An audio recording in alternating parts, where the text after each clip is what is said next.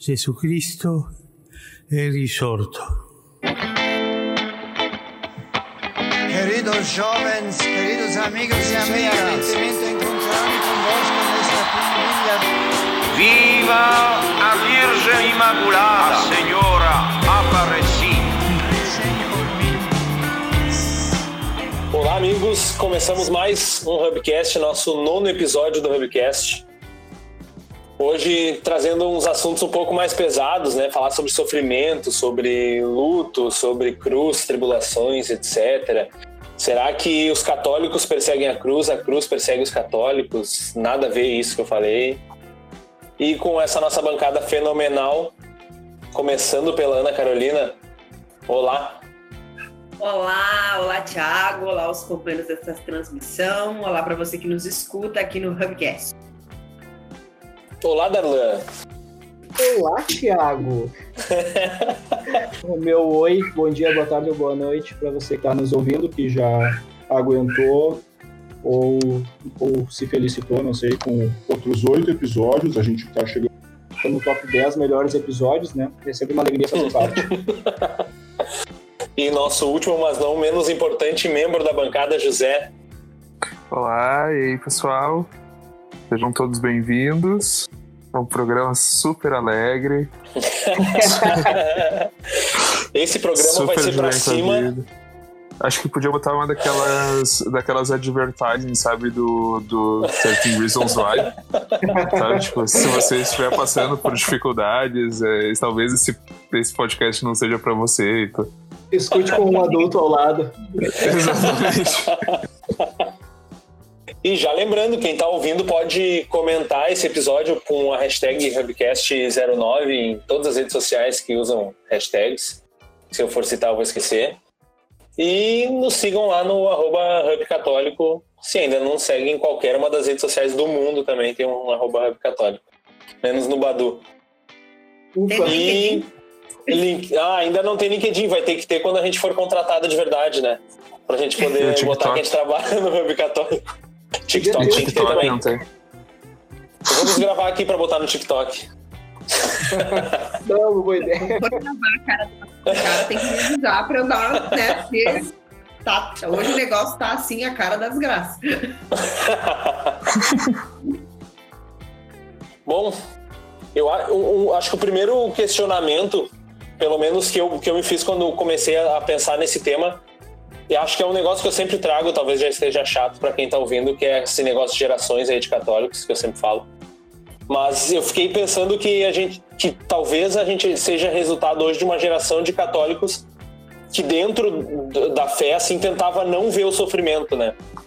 Talvez até por um, um negócio, uma influência grande de teologia da libertação e afins, assim, coisas do gênero, de, de ah, eu, eu, tenho que ser o católico sempre alegre, que só fala de amor e que só vê o Cristo ressuscitado, muito entre aspas, assim, né?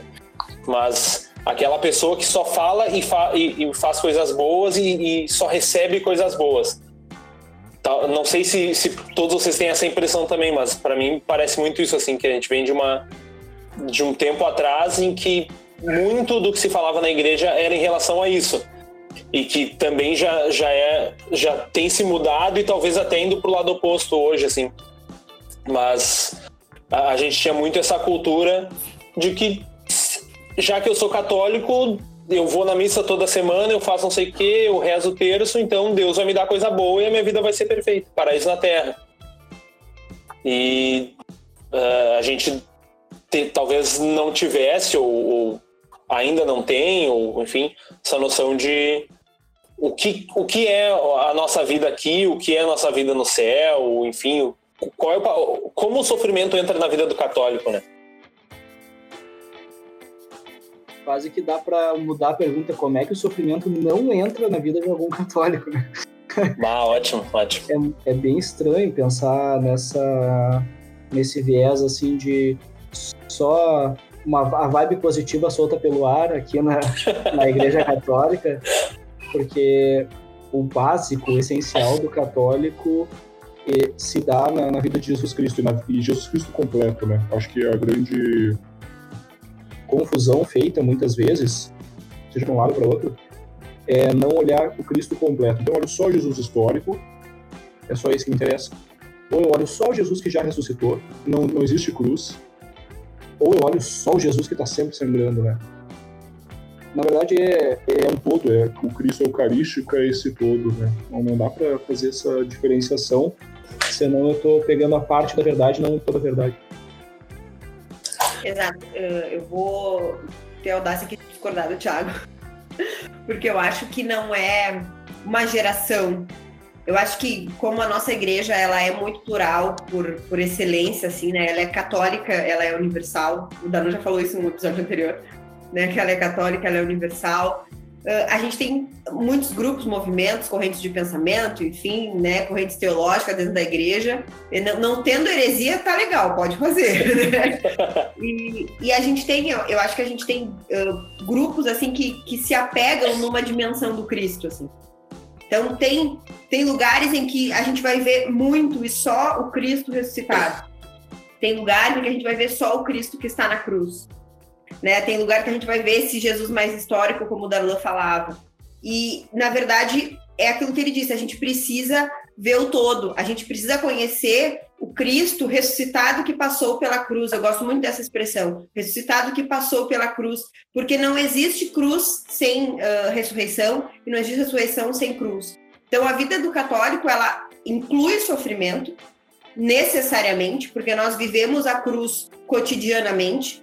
As nossas cruzes pessoais cotidianamente vão acontecer, mas a gente também tem que ter um olhar voltado para a felicidade eterna. A gente tem que ter um olhar voltado para alegria. Não só para alegria eterna, mas também para as alegrias cotidianas. A gente também tem que ser capaz de ver beleza nessa vida. Né? Porque Deus não nos criou para sermos miseráveis, né? Em sofrimento constante e perpétuo.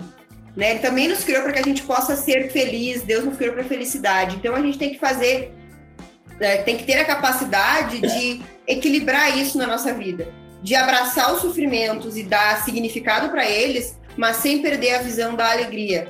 Mesmo que seja uma alegria que nos preenche pela certeza de uma alegria eterna, mesmo que a gente não consiga ter ela agora. Eu lembro de uma palestra que, que eu assisti, uma pregação, na verdade, num dos Hollywins há muitos anos atrás, em que a pregadora falava que tudo que acontecia na vida dela, ela dava glória a Deus. E aí, tipo, ela contava, ah, porque eu cheguei em casa uma vez, minha casa tinha sido arrombada, e que só o que eu dizia era, ah, glória a Deus. Glória a Deus, que bênção, não sei o quê. E, por que que eu lembrei disso? Tá? Porque, para mim, o sofrimento tem que ser sofrido, entendeu? A gente tem que sentir as coisas, a gente não pode, tipo... Ah, é, porque assim, a gente acredita num sacrifício de Deus por nós, que o cara, Jesus não entrou na cruz dizendo glória a Deus, dizendo uh, feliz, assim, sabe? Oh, eles estão fazendo isso por você, olha que legal. Ele ficou sangue antes, né? Exatamente, ele sentiu dor, ele sentiu sofrimento, ele sofreu, ele sentiu um, um monte de outras coisas, mas de tudo isso, o que ele não sentiu naquele momento foi felicidade. E... Porque ninguém, ninguém se sente feliz de sofrer, né? E é importante a gente sofrer as dores, né? A gente viver os momentos tristes como eles devem ser vividos, que é com tristeza, com sofrimento, porque só assim a gente consegue, como a Ana falou ali, trazer significado, trazer mudança. Às vezes, se, é, se essa dor é causada por uma, por uma atitude errada nossa, né? porque a gente errou, porque a gente tomou decisões ruins, isso trazer uh, mudança no nosso comportamento ou trazer entendimento da vida, assim, né? como no caso de um luto, né? Trazer, entendimento de que às vezes a vontade de Deus ela supera qualquer tipo de entendimento nosso, né?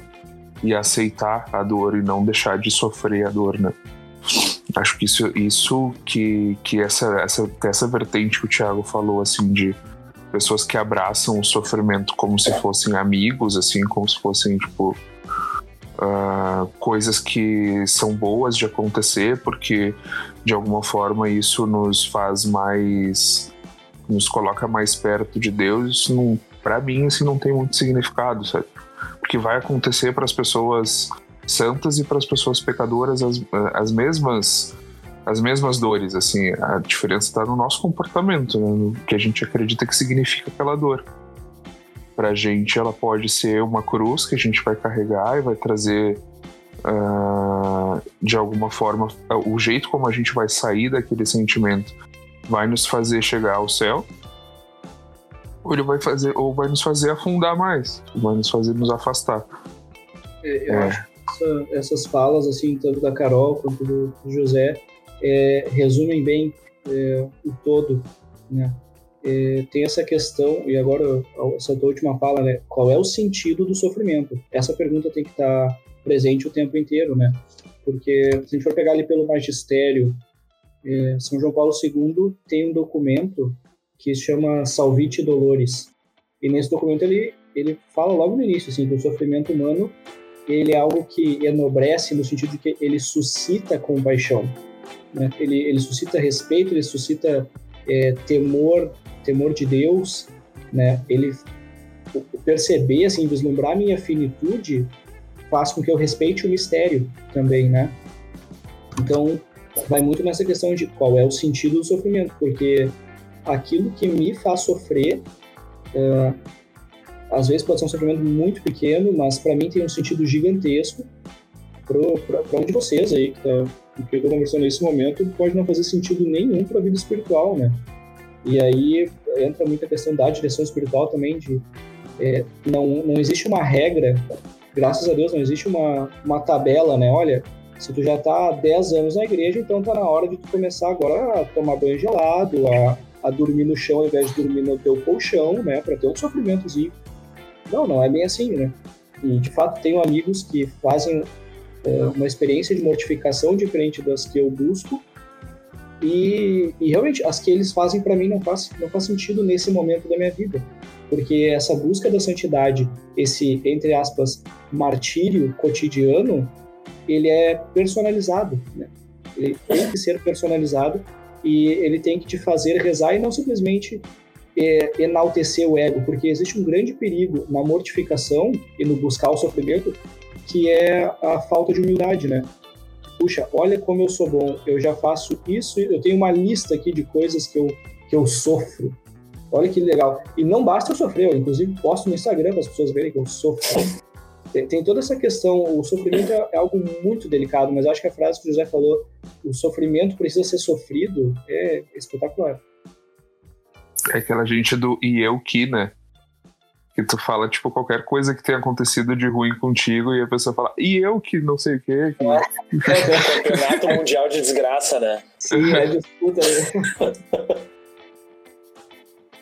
mas acho que isso que o José falava, né, que ela reclamava de o sofrimento tem que ser sofrido, vai muito de encontro também aquela ideia de que a gente tem que a gente tem que ser superior ao sofrimento, que a gente não pode viver os lutos, a gente não pode sentir as coisas de verdade, assim, de que não eu sou uma pessoa cristã, então se alguém morre na minha família, eu não posso chorar no, no velório, eu tenho que estar lá cantando e alegre porque ela entrou no céu, sabe? Eu não posso sentir a dor da perda de um filho, por que não? Porque ele está junto de Deus, porque tem um intercessor meu no céu.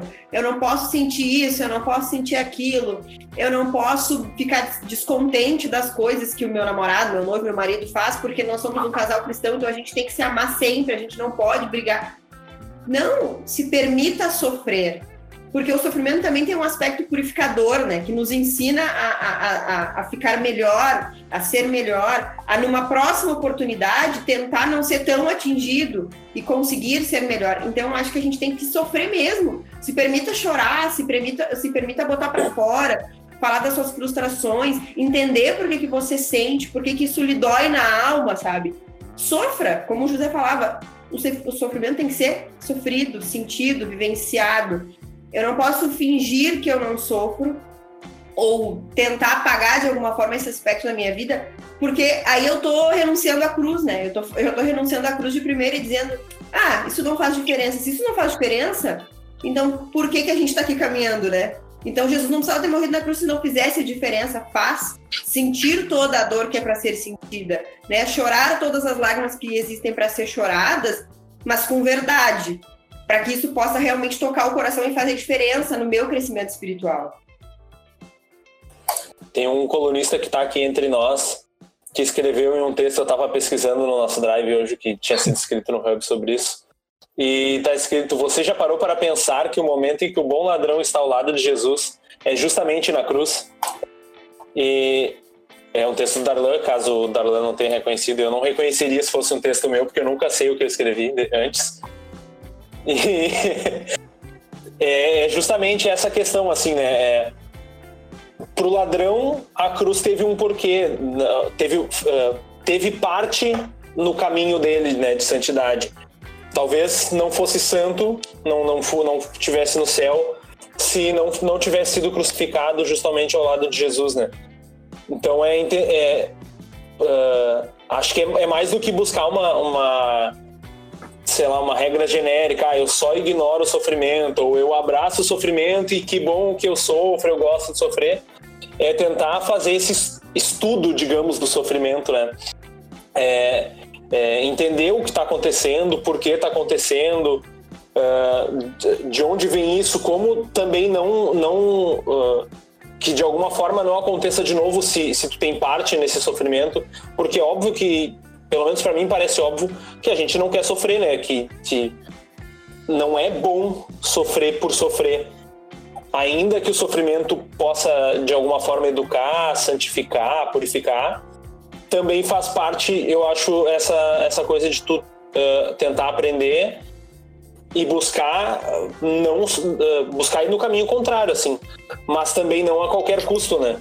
Que eu acho que uma grande dificuldade que a gente tem uh, muito assim dessa cultura uh, fora da igreja né? É justamente a de fugir do sofrimento a qualquer custo não interessa se eu vou sei lá ir contra algum princípio fundamental não interessa não interessa nada assim eu, eu quero eu busco o prazer e corro do sofrimento. Basicamente, é a regra básica e ponto, né? Nesse texto em específico que o Thiago citou, ah, eu lembro que a ideia do texto era é, em cima da música do Kyrie Eleison, que eu nunca lembro de quem é, mas é aquele Como Ovelha Perdida. é, porque nessa, quando fala do ladrão, fala encontre o paraíso ao teu lado. Né? E era esse o sentido do texto, se eu, se eu não me engano, que é encontrar paraíso exatamente no momento da cruz. É isso que o bom ladrão fez. Ele encontrou o paraíso dele no momento da cruz. No auge do sofrimento dele, ele encontrou o paraíso. Né? No auge do sofrimento de, de uma mãe, de, da Santíssima Virgem Maria, ela recebe um filho de presente, toda a humanidade. No auge do sofrimento do discípulo amado, ele recebe a, a mais pura, perfeita mãe.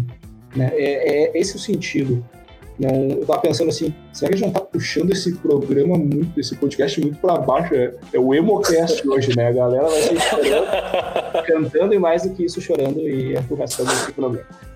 E... Mas é uma coisa que. Desculpa aí, tá? Vai lá, vai lá, vai lá, segue. Uh, eu acho até se eu pudesse, se eu pudesse, assim, humildemente fazer uma, uma versão diferente dessa tua análise, assim, uh, até como testemunho assim do, das coisas que eu vivi, uh, ah, para mim, assim, não é que eu encontrei. Uh, até, acho que até me confundi um pouco, assim, mas tu diz que a gente encontra o paraíso na cruz, né?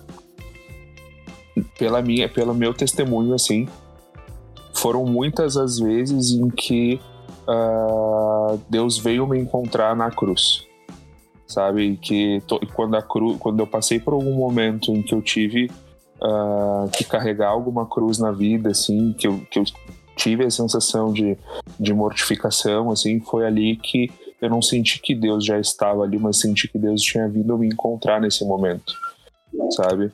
Uh, um pouco diferente, assim, da, dessa tua análise, mas eu, eu acredito muito nisso, sabe? Eu acredito que é quando a gente aceita carregar a cruz, ou às vezes a gente nem aceita, né? a gente não tem muita escolha. Mas é, são nesses momentos em que Deus escolhe para nos encontrar, assim, e para vir atrás da gente. Uh, eu queria falar um pouco do meu testemunho, assim, eu escrevi um, um pouco disso e até sou meio melancólico, às vezes eu comentei com o Thiago algumas vezes que uh, eu tenho que me cuidar para não ser tão melancólico, assim, em alguns momentos, mas uh, a gente escreve daquilo que a gente sente, né, enfim. Uh, eu tive três momentos, assim, desde o ano passado, em que infelizmente perdi minha mãe, né? Uh, e o que, a, o que a Ana falou ali sobre a gente sofrer, chorar, enfim, me remete muito a, a um momento específico que dos primeiros dias assim do, do luto assim né e me veio muito forte uma frase da Ziza Fernandes em que ela pergunta assim o que, que a gente faz quando, quando começa a chover muito forte, a tempestade cai muito forte, né? E a gente está na rua, ou a gente está em algum lugar, assim, uh, precisando se locomover. E aí as pessoas chutam um monte de coisa que tu pode fazer, enfim, e ela diz, cara, quando tá chovendo a gente não faz nada. Quando, quando a tempestade cai de verdade, a gente fica parado, a gente não faz nada. A gente não tenta uh, uh, tomar decisões, a gente não tenta sair do lugar, mudar tudo na nossa vida no momento em que a tempestade é mais forte. A gente para, espera passar, acalma, e aí a gente começa a tocar a nossa vida de volta. E como o tema é são as cruzes, é o sofrimento em si, uma das coisas que funcionou para mim a vida inteira era, foi isso, entendeu? De gente, cara, tem horas em que tu só precisa chorar, só precisa sofrer e espera passar. Espera passar, porque vai passar para todo mundo, vai passar. As coisas não são. Nada é mais forte do que a nossa vida. Nenhum sofrimento é mais forte do que a nossa vida. E pra gente que tem fé, nenhum sofrimento é maior do que a nossa fé, né? E a nossa vida é muito mais forte por isso. Uh... E aí vem um, um, momento de dar significado, né? De entender. E uma coisa, uma segundo, um segundo pensamento que eu gostaria de levantar, assim, é que a gente às vezes traz muito significado pra gente mesmo de coisas que não tem a ver com a gente. Às vezes a gente quer trazer a responsabilidade de coisas que acontecem com a gente que não são nossas, assim, que não, não são nossas responsabilidades. A gente pode buscar, por exemplo, quando eu, quando eu penso no, na morte da minha mãe, enfim, no luto, ah, e quem estiver escutando e talvez esteja sofrendo por ter perdido alguém importante, por ter. Uh, por estar tá sentindo falta de alguém, uh, é que às vezes a falta da pessoa não tem a ver com a gente, sabe? Eu, eu não, não tive nada a ver efetivamente com a morte da minha mãe e isso não é uma responsabilidade minha. Eu não tenho que procurar em mim ah, o que, que eu fiz para que isso fosse acontecer ou por que Deus fez isso comigo ou por que Deus permitiu que isso acontecesse comigo, porque não aconteceu comigo. Não, não foi não foi isso, isso não, não me atingiu e os porquês disso eu nunca vou saber. Então, às vezes a gente tem que aceitar que as responsabilidades e os porquês disso não tem a ver com a gente. E, e aprender a confiar. E o terceiro momento foi justamente esse. Eu comentei antes, assim, de que quando eu estava mais afundado numa, numa dor que, que dific, dificilmente eu conseguiria sair sozinho, foi quando eu encontrei um pouco do paraíso, assim. Foi quando Deus veio me buscar e disse: Ó, oh, chega chega, já andou sozinho por tempo suficiente, agora tá na hora de eu te ajudar um pouco. E, e foi o que eu fiz, assim. E foi o que acabou me trazendo um pouco de volta, assim. Mas é um processo lento, um processo demorado, um processo que custa a passar. Mas para mim foi um processo necessário, assim, até é, uma questão psicológica, assim, uma questão de saúde, assim, não é uma coisa só de alma, né? Só de espírito, é uma coisa orgânica nossa, né? Eu falei demais. Mas eu acho que é exatamente isso. É, é, tem que saber, nós temos que saber diferenciar, especialmente dentro da igreja, até que ponto a gente pode ir e falar é uma espécie de doença espiritual, a gente tem como uh, verificar aqui os paraquês de Deus, o porquê a gente nunca vai saber, mas talvez o para que Deus uh, permitiu isso nesse momento. É, mas é, quando falava, eu lembrei de uma, uma frase é, corriqueira, assim, em rede social, né? Que é alguma coisa, três pontinhos e tá tudo bem. Quer dizer, assim, eu, eu tô sofrendo horrores, eu tô chorando, tá tudo bem. Pode sofrer, pode chorar. Esse é o momento para isso, né? Não é um fracasso, né? Exato, não, não quer dizer fracasso. Não quer dizer fracasso, né? É, então, se Cristo é, venha suar sangue talvez, imagino eu, tenha derramado suas lágrimas também no momento de aflição, né? Quem sou eu para esperar não ter nenhum momento de aflição na minha vida? Né? Há pouco tempo atrás eu li algo assim que uh, Jesus Cristo, Deus escolhe a encarnação. Ele escolheu se, se encarnar e nesse escolher se encarnar ele escolhe experimentar todo o sofrimento possível para um ser humano, né? Mas ele escolhe isso para ensinar o amor. E aí, não sei se é do mesmo texto ou se é em outro texto, citava a passagem do Antigo Testamento, agora eu não tenho certeza se está em Provérbios ou Cântico dos Cânticos, que é algo assim, é, põe-me põe como um selo sobre o teu coração, uh, porque o amor é mais forte do que a morte. No fim das contas, esse é o sentido, porque o amor é mais forte do que a morte. Então, independente dessa agonia, desse sofrimento, que, ok, não é um fracasso, tudo bem passar, é perceber qual é o paraíso, como José falava, qual é o paraíso que, que tu pode tirar desse momento, que Deus vai te mostrar nesse momento, né?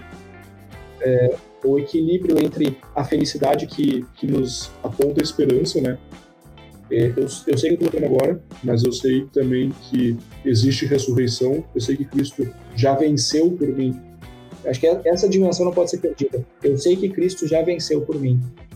Claro, eu, eu sou totalmente. É, totalmente não, mas eu sou uma pessoa bastante cética, né? apesar do lugar onde eu me encontro da vida que eu me sinto chamado, a qual me sinto chamado, sobre muita coisa que é. Gostaria até de ter uma fé mais simples, mais devocional às vezes, e que acredita em qualquer coisa dita milagre, né? Mas, mas infelizmente não sou assim. Então eu acho muito prejudicial quando eu ouço alguns testemunhos, algumas pregações, dizendo justamente essa questão da, da, da exaltação de um masoquismo, ou de um quase masoquismo, né? Eu preciso sofrer agora, eu vou sofrer agora porque eu sei que Cristo já me curou, eu sei que Cristo... Pode ser que Cristo te curou e ou tenho testemunhos muito próximos a mim de, de realmente verdadeiras curas que acontecem, mas não sem a medicina junto, sabe? Acho que a gente tem que ter esse cuidado de tem coisas que eu preciso derramar no, sobre o altar, tem coisas que eu preciso derramar no consultório de um psicólogo, tem coisas que talvez eu precise de um medicamento para me ajudar, porque é algo hormonal, é algo é, físico, biológico, e tem coisas que são espirituais, né? Então, saber equilibrar até que ponto o meu sofrimento faz parte dessa mortificação que me santifica, até que ponto eu realmente preciso da ajuda de um profissional, porque extrapolou esse ponto, né? O sofrimento não pode, não pode no final ser uma tentativa de, de desafiar Deus, né? Já que eu acredito em Deus, Ele vai me salvar de todo sofrimento, né? É, é, praticamente um duvido que eu, eu tendo fé em ti, tu vai me, me fazer mal, me deixar acontecer mal né? É, é uma tentação a Deus. Né? É. Um grande milagre é Deus ter colocado perto de ti um psicólogo, um psiquiatra, a possibilidade de medicamento. Isso, isso também é milagre.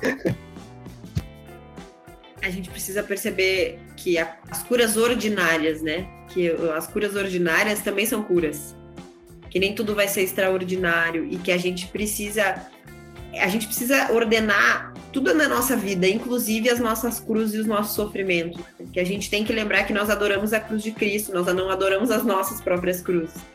E que nós cremos que as nossas cruzes estão configuradas à cruz de Cristo como forma de purificação, mas o que nos salva é a cruz de Cristo. Então, que a gente não precisa uh, viver para o sofrimento. A gente precisa aceitar o sofrimento e conviver com ele, e não viver para ele né? E que a gente precisa cuidar da gente mesmo nessa vida também. Porque quando isso que o Dela falava, né? Não, mas eu vou alcançar a felicidade eterna, então eu não preciso cuidar de mim mesmo agora. Isso em todos os aspectos da vida. Mas a gente tem que buscar o um mínimo de bem-estar e de felicidade nessa vida, né? A gente a gente tem que pensar que, que tudo tem significado. O sofrer tem significado, o rir tem significado, o ser feliz tem significado tudo tem motivo e tudo colabora para a santidade, não só o sofrimento. É porque às vezes a gente fica naquela assim, não, o sofrimento é que santifica, o sofrimento santifica. Não, mas a alegria também santifica.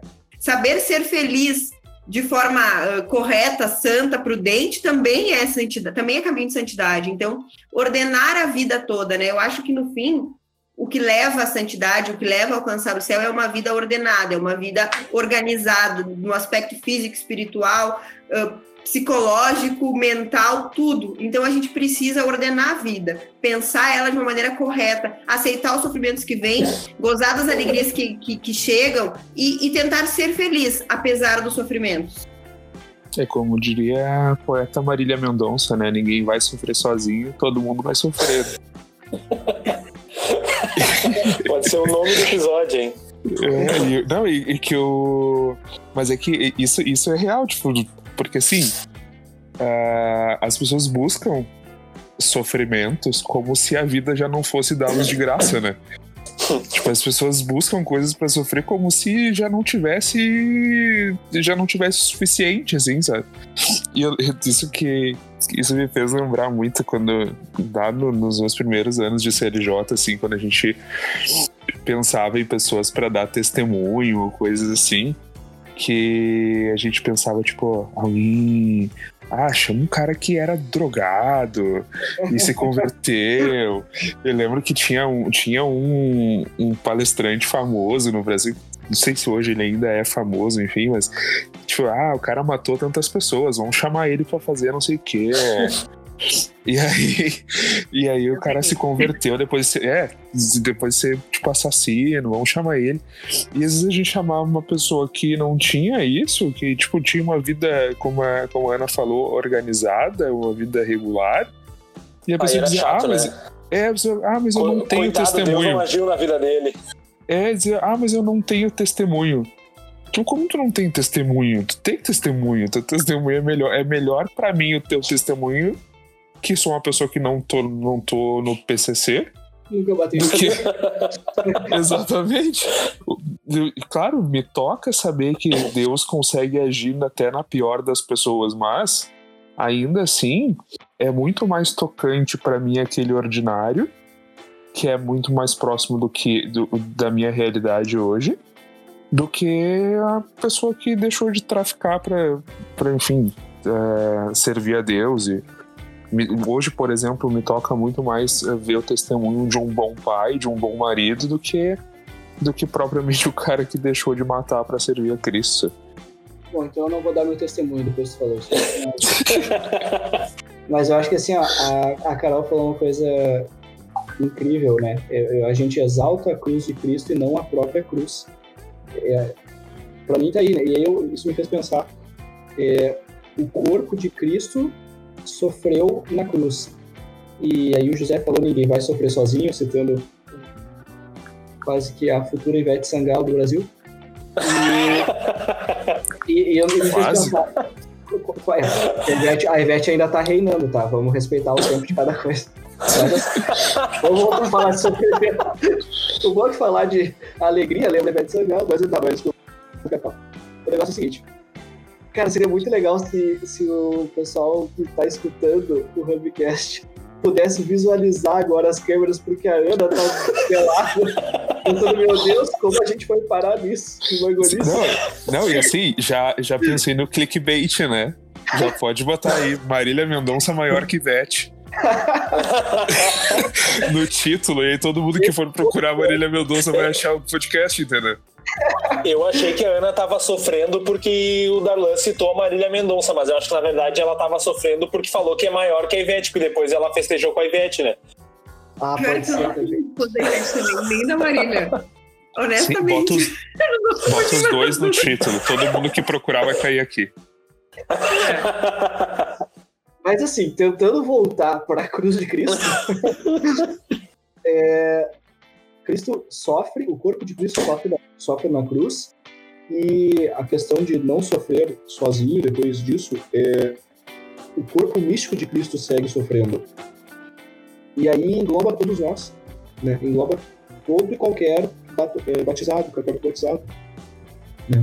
Então, é, esse corpo sofreu na cruz hoje segue sofrendo de outras maneiras, mas sempre como corpo, e não como membro é, mutilado, um membro né? Eu, eu vou sofrer aqui sozinho, vou venerar minha própria cruz, vou venerar uh, esse, essa autodepreciação, porque isso infelizmente é uma cultura vigente, né? a gente tem dois extremos, me parece. É, eu, eu, constantemente estou tentando entender os jovens, sabe? E me parece que são dois extremos. Ou hedonismo, é prazer, é vida louca, carpe diem, carpe noite e tudo mais. Ou o extremo do sofrimento. Eu tô, eu tô sabe essa questão assim que várias séries trazem, né, abordam de o bullying me faz ser uma pessoa sem autoestima, eu vou me cortar, eu vou fazer isso e aquilo. São duas realidades de dois extremos como tá difícil achar o equilíbrio, né? Mas quando a gente sofre como corpo, sofre em comunidade, é, se alivia um pouco o peso da cruz. Né? As duas coisas nos desumanizam, né? Ou, ou sei lá, nos animalizam, talvez. Quanto, quanto mais. Tu chega um nível que, que o sofrimento é tão grande que tu talvez tu não seja nem capaz de, de, de procurar a Deus, de, de buscar viver a fé, e ao mesmo tempo que a falta dele, a busca incessante pelo prazer, também te afasta de Deus, te afasta da fé. Ou seja, tu precisa. Tal, tal, acho que essa metáfora que, o, que o Darlan usou, super original do corpo místico de Cristo, que nunca tinha sido vista pela igreja até o momento, ela, ela, ela, ela é perfeita para isso porque é, é um dedo que sofre sozinho e, e o corpo não sofre junto, certamente está desligado do corpo. E ao mesmo tempo que um dedo que quando o corpo sofre, o dedo não sofre, também não não está ligado no corpo, né? Uh, tu, tu sofre tu sofre o sofrimento da igreja, a igreja sofre teu sofrimento, mas tu querer sofrer mais que a igreja ou absurdamente menos que a igreja não, não te desliga completamente dela, né?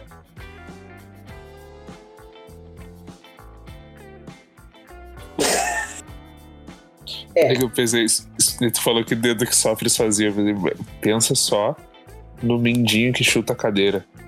Tu bate, bate, só o mindinho pra ver o quanto dói. Tu pode chutar a cadeira é. com o pé inteiro o dia inteiro, não dói tanto quanto o mindinho Mas bate sozinho. Quando tu, quando tu chuta o, com o mindinho, sofre aquele, aquela tremura por toda a coluna, né? Até a cabeça dói. Exatamente. Viu? Essa aí é uma, uma uma, uma metáfora original, né? Duvido que algum santo tenha falado do mindinho na quina. É, não, realmente agora eu tô me sentindo meio mal, porque eu não sou a pessoa original. eu só, olha só que, que tolo, eu só repito o que a igreja já falou. Ah, é. Ah, por favor. É, é uma tu enciclopédia, é um né? Tu... É, eu vou, eu vou passar no RH depois desse programa. A gente vai te substituir pelo Craig ali, a gente vai ensinar ele a, a falar as coisas. Sim. é, é um caminho. Mas sabe que o que tu falou me fez pensar assim que uh, quando, até tu, tu falou agora e que tu falou lá no início de que há algumas alguns sofrimentos e algumas dores que as pessoas se impõem para poder uh, se elevar espiritualmente assim não funcionam muito para ti assim uh, me lembrou de uma coisa que, que também, né? Uh, tem muita gente disposta a sofrer e muito pouca gente disposta a sacrificar as coisas, né? Tem, é muito fácil sentir dor física e muito fácil sentir um sofrimento uh, físico do que uh, sacrificar certas coisas, assim, né? Sacrificar comportamentos, sacrificar, uh, enfim, até a, família, assim, momentos com a família, momentos de, de prazer, assim, né? Uh, e isso às vezes traz muito mais diferença no nosso espírito do que necessariamente a dor, né?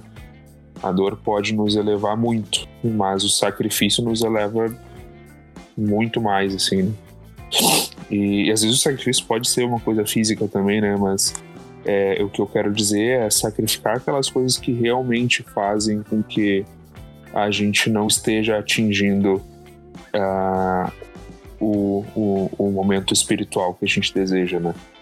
Sacrificar um comportamento compulsivo, sacrificar um comportamento uh, não saudável, às vezes, para o nosso corpo, né? Uh, isso é bem mais difícil do que, às vezes, tu colocar. tu te, tu te infringir dor, por exemplo. Uh, que é um caminho comum, assim, ou tu, tu querer carregar todas as dores de todo mundo ao mesmo tempo, ser o, o, o forte, o cara que vai carregar toda, toda a família nas costas, uh, sem dividir isso com ninguém e tu não sacrifica às vezes o teu orgulho, né? Uh, a gente até botando um pouco o, o assunto mais para baixo, assim, né? Eu tava conversando, eu tava conversando esses dias com a Mari e a gente até evita de comentar esse tipo de coisa, principalmente, em, enfim, num, num, num, num arquivo que vai ser público, assim, mas foi, foi noticiado isso, então me sinto mais tranquilo de, de comentar. Uh, alguns anos atrás, um, um, empresário tinha falido, ele se suicidou dentro da empresa. Uh, e na, na, carta de despedida ele, ele colocou ali que ele tinha falido, ele não tinha mais como dar dignidade para a família dele, não tinha como manter os empregos, ele não conseguiu sobreviver a esse sofrimento. Uh, e ele se infringiu esse, esse destino. Assim, eu não quero entrar, nem entrar na complexidade do que faz a pessoa se suicidar. O, o, o, que, o que me toca é que muitas vezes a família não foi, não, não, não teve, uh, não sabia do que estava acontecendo. Né? Muitas vezes a, a, esposa, os filhos que deveriam carregar essa essa responsabilidade, essa dificuldade junto, às vezes não sabe disso, né? E às vezes isso não, isso é às vezes, tá? Porque de novo, eu não quero entrar na complexidade do que faz uh, as pessoas, porque eu não sou, uh, não tenho o conhecimento necessário para isso, tá? Por isso eu digo às vezes, tá? E talvez seja o caso de quem, tá, de quem pode estar tá escutando. Uh, a gente quer ser muito mais do que a gente precisa ser. A gente quer carregar muito mais do que a gente precisa, a gente quer sofrer muito mais do que a gente precisa. E a pessoa que está do nosso lado pode nos ajudar, entendeu? A pessoa do nosso lado, a comunidade, a nossa família, todas e várias outras pessoas que talvez estejam ali atentas, querendo descobrir, querendo poder participar e querendo poder ajudar e não consegue porque a gente quer carregar o, a cruz sozinho, sabe? Nem, nem todo sirineu é obrigado, né? Às vezes tem sirineu que, que se prontifica, né? Essa tua fala tá, me lembrou os nossos dois primeiros episódios do Hubcast. Tu começou falando muito de que às vezes a gente prefere uma eh, até a dor eh, física do que sacrificar algumas coisas. E me lembrou do nosso episódio 1 que foi aquele uh, sobre rotina e tudo mais. E também até o do, do sobre matrimônio que a gente falou bastante que as, as pessoas uh, elas se, se deixam até, sei lá, sofrer para acordar super cedo, sofrer uh, ah, para ir na academia, sofrer para estudar até madrugada, virar noite, enfim. Mas elas, ela, porque é um sofrimento mais do momento, justamente para que elas não sofram de não poder concluir aquele objetivo que, ah, eu preciso ser rico antes dos 30, eu preciso não sei o que. Esse tipo de coisa, as pessoas. Uh, não, não, elas conseguem abrir mão às vezes de coisas do cotidiano, mas não de coisas da vida, né? Assim, de, de, de objetivos que talvez em algum momento tu tenha que abrir mão. Talvez o Darlan sonhasse alguma coisa completamente diferente para a vida dele e ele abriu mão quando ele notou que, que ele eh, a vocação dele não era, sei lá, o matrimônio, por exemplo. É muito provável que ele, que ele imaginasse outra coisa. E, e muitas vezes a gente não está disposto a isso, né? Me lembrou muito esse episódio, que é o episódio 1, eu acho, do Webcast. E o do episódio 0, que tu falou agora, que é porque era o episódio sobre comunidades, né? Que uma, um dos, do, das, da, das importâncias, um dos pontos importantes da comunidade é justamente é, esse amparo também, né? Que a gente pode ter, e aí não comunidade, como a gente, quem ouviu lá também uh, no episódio, é, ouviu isso, né? Que a comunidade não é só comunidade paroquial, enfim, todos os tipos de grupos aos quais tu pertence, né? Tem essa, tem parte nisso no teu sofrimento. O José usou várias vezes a palavra sacrifício, né? Você sabe o que significa sacrifício? Coisa sabe, Tiagão, originalzão. é, sacrifício, na verdade, é, vem de duas expressões do latim, que eu não vou ousar dizer, porque vou ser corrigido, vou falar errado certamente, mas no fim significa tornar sagrado. Sacrifício é isso, é tornar sacro, tornar sagrado. E a gente deturpa esse sentido, né? A gente acha que sacrifício é quase que sofrer só por sofrer. Não, não. É Sacrifício é justamente ter um sentido na tua dor, né? É, é claro que dói, ok, mas tu torna isso uh, algo elevado, né? Tu eleva o teu, a tua dor, essa angústia, o que for, uh, para colocar junto da cruz, né? E aí, uh, a gente estava conversando hoje, ou ontem, não lembro, sobre as possíveis pautas, né? Dos, dos próximos Hubcast. E, e, eu citei num deles o, o Douglas, que foi seminarista da Arquidiocese de Porto Alegre. E infelizmente eu não conheci ele pessoalmente, gostaria de ter conhecido, mas já ouvi, acho que tudo que é história assim de pessoas que, que eram muito próximas a ele, né? Se eu não me engano, foi um câncer que, que veio tirar a vida dele. E, e ele tem essa frase que ficou marcada para quem conheceu ele, que é: "O outro lado da cruz é meu".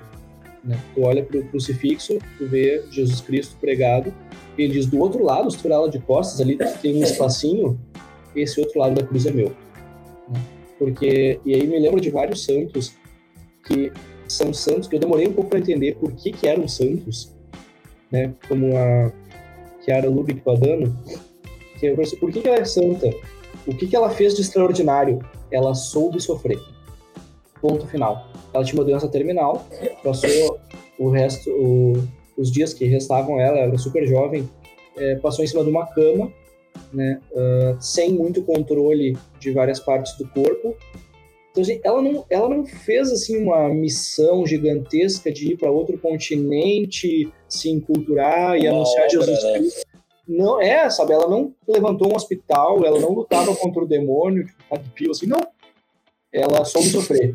E nisso consiste a santidade dela, e nisso eu acredito que muitas pessoas conviveram com Douglas acreditam que consiste a santidade dele também, ele soube sofrer. Né? Ele e alguém muito próximo, não é alguém assim de gerações passadas, é alguém que estava aqui nessa casa onde hoje eu moro, sabe? Isso é muito louco pensar. Né? Tem um possível santo, um só não, tem vários padres, santos anônimos que certamente passaram por aqui, né? E, então é, é isso. Eu me perdi um pouco na minha raciocínio, mas é, confesso me emocionei um pouquinho até citando alguns desses exemplos. Mas é o pegar a tua dor e elevar isso, colocar isso no altar, então tornar sagrado, né? Isso é o sacrifício eu acho que histórias de santos assim uh, nos ajudam muito a entender que sofrimento é sofrimento, né?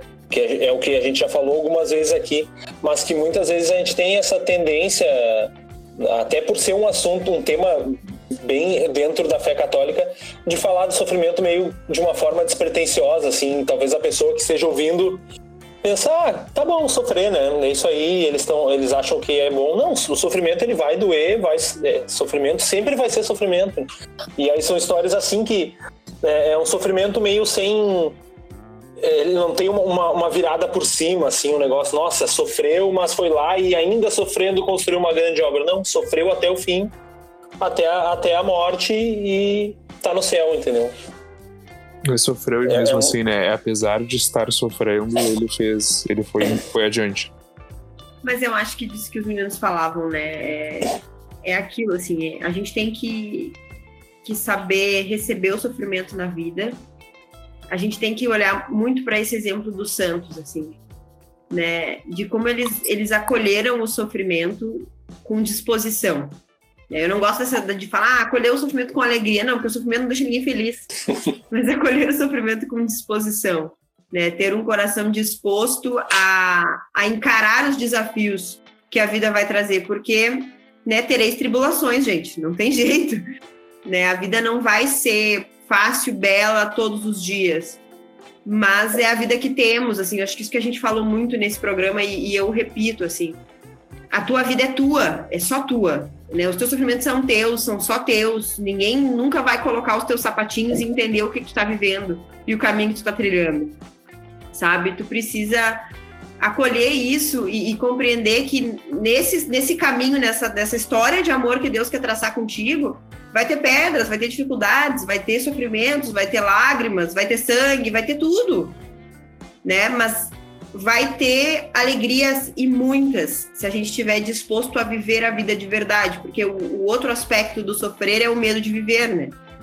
Eu, eu não quero sofrer, o medo do sofrimento às vezes dá o medo de viver, então eu não faço nada, eu fico paralisado diante da vida, porque se eu tentar eu vou sofrer, né? Se eu, se eu der o passo eu vou sofrer, se eu entrar no seminário, pode ser que não dê certo e aí eu vou sofrer, então eu nem vou, sabe? Se eu tentar o casamento e não der certo, eu vou sofrer, então eu nem vou.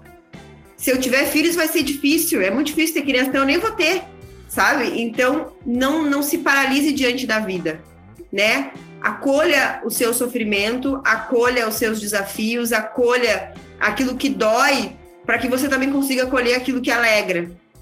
Para que você tenha um coração que não se amedronta diante do ato de viver, de acordar todos os dias, fazer escolhas, errar em muitas delas tomar na cara todo dia, mas que continua fazendo, que continua vivendo, porque o que não pode é parar. Porque se a gente para, a gente não alcança nada. Né? E o fim último do nosso caminhar é o céu. Mas se eu não, nem caminho, aí eu não vou chegar nunca. Nunca vou chegar lá. Então, viva, antes de mais nada, não tenha medo de viver. E acolha os sofrimentos e as alegrias que o viver trará. Se anestesiar para dor também é se anestesiar para alegria, né? Então uhum. não, não, não existe a opção de só não sofrer. Ou tu vai tentar não sofrer e aí também não vai te alegrar e não vai, não vai viver nada do que uh, poderia e precisaria viver. Ou também tu vai, vai viver tudo ao extremo, é, tentar uh, mexer e, e se defender desse tipo de coisa dessa forma não tem muita, muita chance de dar certo, assim, né? tentar se neutralizar, esse tipo de coisa é, é, é, é meio que sempre vai dar errado porque não tem como. Tu, não, não cabe a gente, né? Não tá na nossa mão evitar esse tipo de coisa, né? Sim. Nem para os católicos, que... nem para os não católicos. Acho que aí sim entra a expressão fracasso, né? É, é o cara que tem mais medo de perder do que vontade de ganhar, né? Esse sim, para mim, pelo menos, é, é, é, uma pessoa que, que tem mais chance de fracassar. Sabe? Tava pensando na, na arte em si, né? É, como as coisas, pelo menos para mim, que tem como pontapé inicial a, a dor, são muito mais bonitas.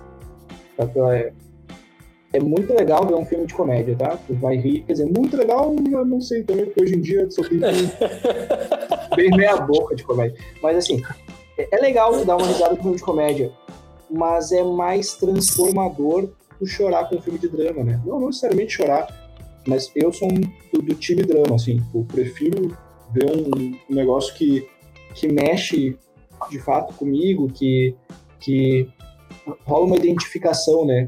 Pô, esse personagem tá sofrendo, isso que ele tá sofrendo, eu, eu vivenciei algo parecido, por isso eu me identifico, né? Um, e, questão de música também, sabe? Eu sou fãzaço de Beatles e acho as músicas animadaças deles, assim, o tempo Iê, Iê dos Beatles é um pouco cansativa, assim, é. É o único, única, as únicas músicas que eu digo, putz, essas enjoam um pouco dos Beatles, são as que são muito animadas. Uh, as que são mais reflexivas, tristes, tem uma beleza que supera isso, sabe? Que, que vai além. Que, que eu posso ouvir quase que todos os dias que, ok, igual eu vou...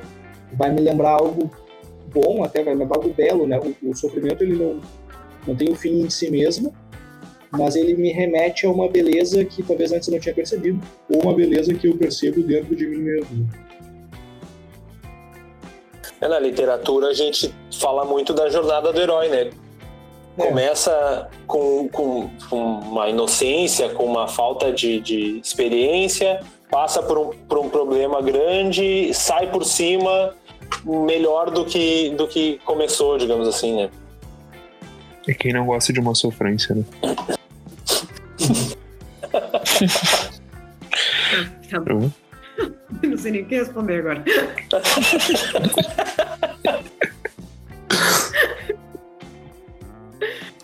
Ah, eu, eu, eu por exemplo. É... Vai lá, vai lá que tu vai falar uma coisa séria ou não.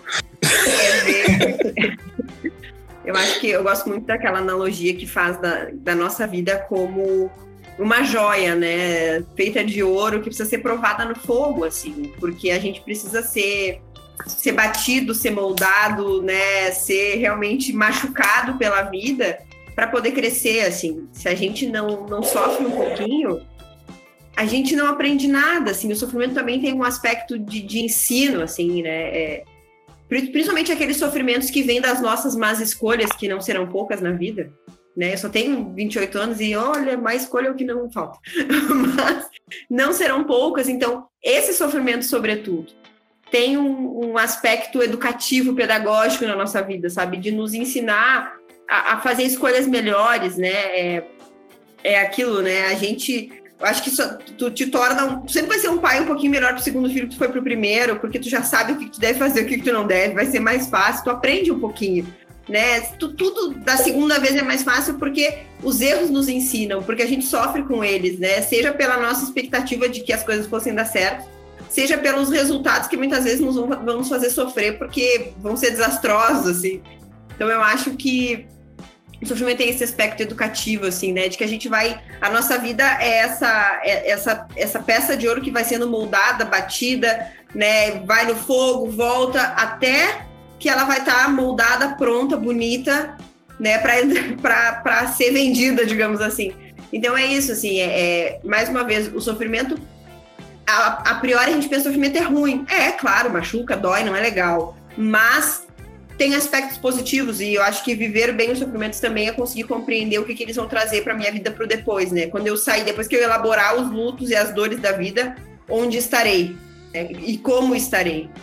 Ver como, como é um tema que precisa ser recorrente, né? Como a gente tem analogias para esse tipo de coisa, né? Ser forjado no fogo, a, a, própria, a própria cruz. A gente tem, se, se fosse ficar procurando aqui, teria dezenas, sei lá, centenas de, de analogias assim para que a gente conseguisse entender que é importante o sofrimento, né? Que é um tema que, por mais que já se, possa de alguma forma parecer batido, ele sempre pode ser revisitado, justamente porque sempre vai ter sofrimento e a gente não ouvia, né? A gente sofre todo dia, né? Então, é, exatamente. É recorrente.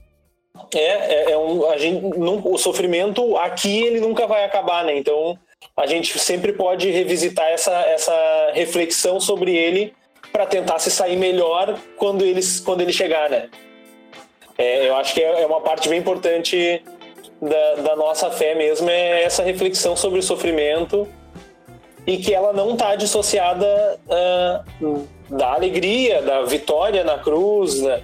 São, são, são coisas que não tem como a gente separar, né? Por mais que em diversos momentos se tente e a gente possa ter essa tendência, assim, a querer só um ou só outro, a, a grande verdade é que elas estão uh, são indissociáveis, né? Sabe que, já que tu pediu a analogia, vou mandar mais uma.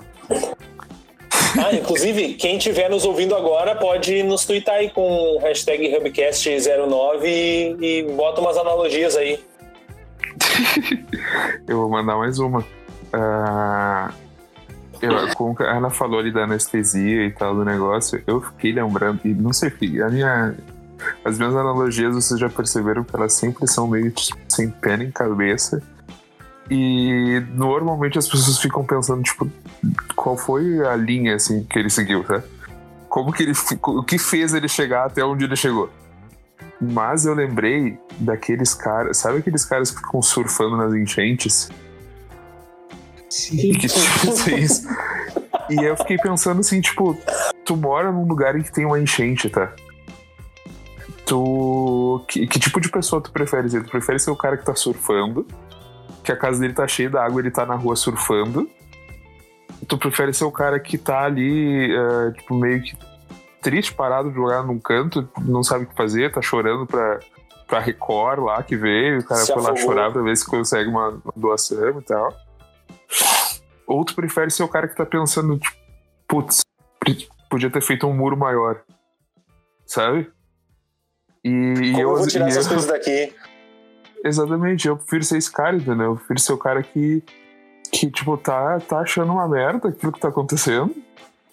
mas que de alguma forma tô pensando, cara, por, por que que, por, eu, como o Dada falou, pra que que isso tá acontecendo, cara?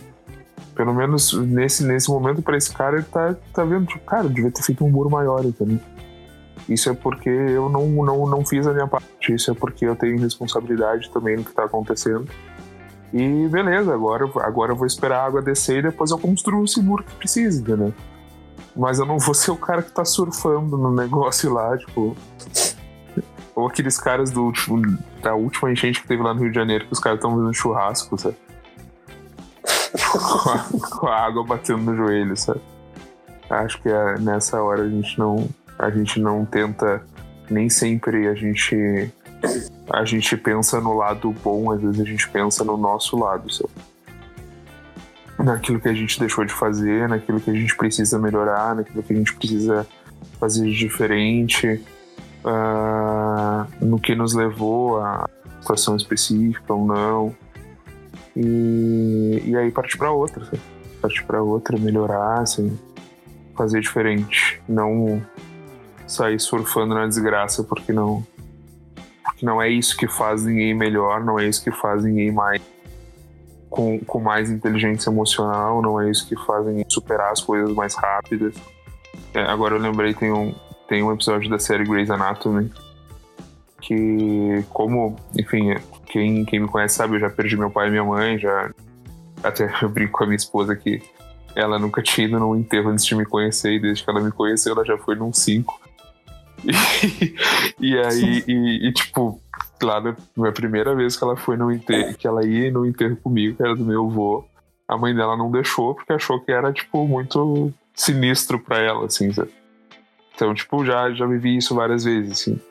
E, e, tem um episódio específico do Grey's Anatomy que a menina vai morrer e ela tá organizando o enterro dela.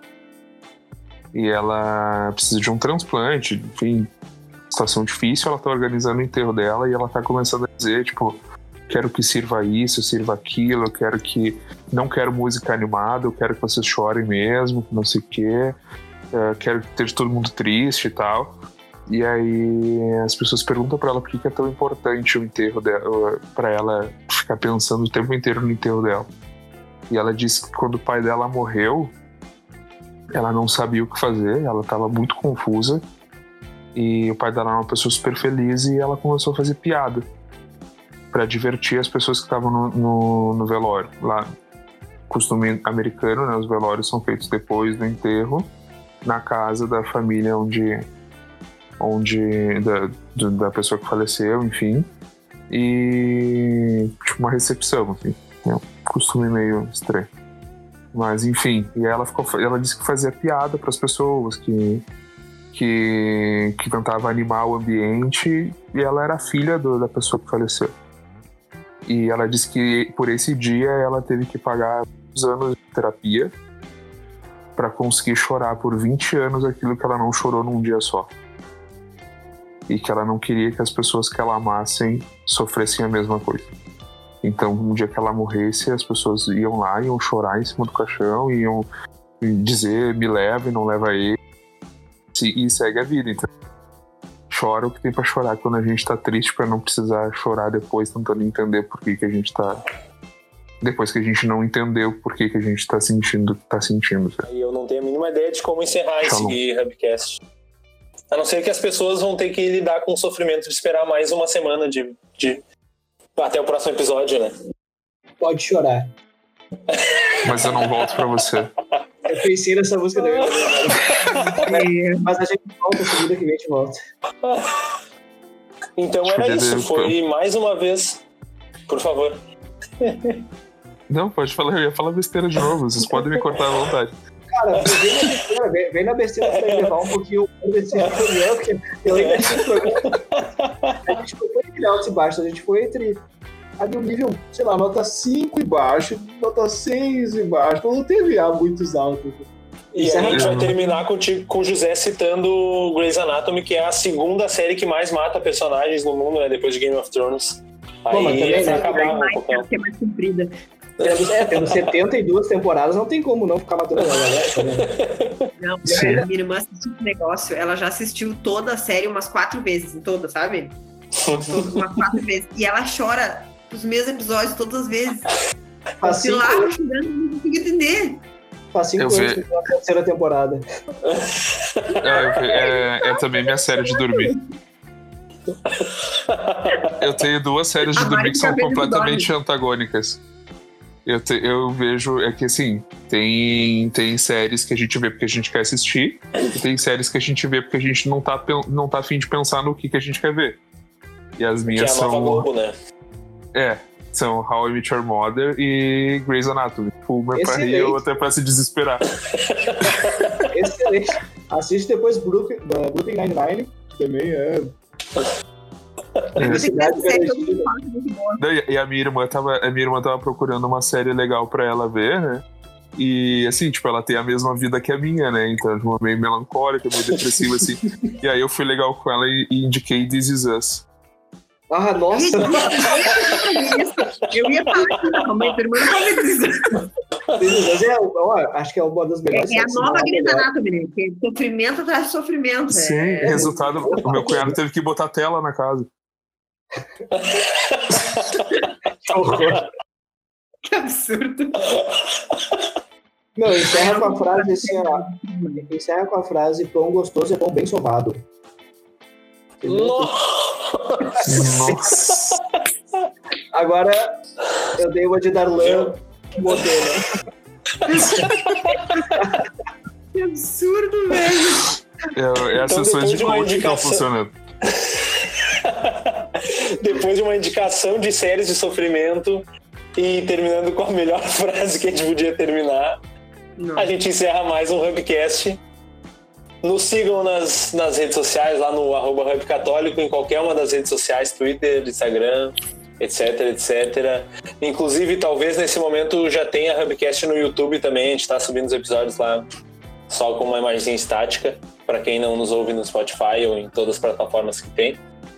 E também sigam a gente ali, que lá no Hub Católico, no Hub Católico, no Insta vocês nos encontram também, a gente escreve todas as semanas ali. E foi um prazer mais uma vez. Acho que a gente pode fazer um tchau geral, assim, não precisa ficar chamando um por um também, que tá Eu meio brega isso, né? Também acho. Tá bem. Tchau, vamos ali chorar no cantinho. Tchau, que eu tenho, eu tenho pouco tempo pra, pra poder escorregar no chuveiro até o chão, de costas. Tchau. Tchau, tchau.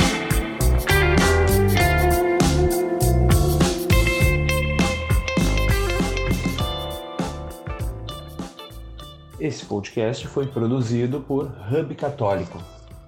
Arroba Hub Católico no Twitter, Instagram, Facebook ou no hubcatólico.com. Até a próxima!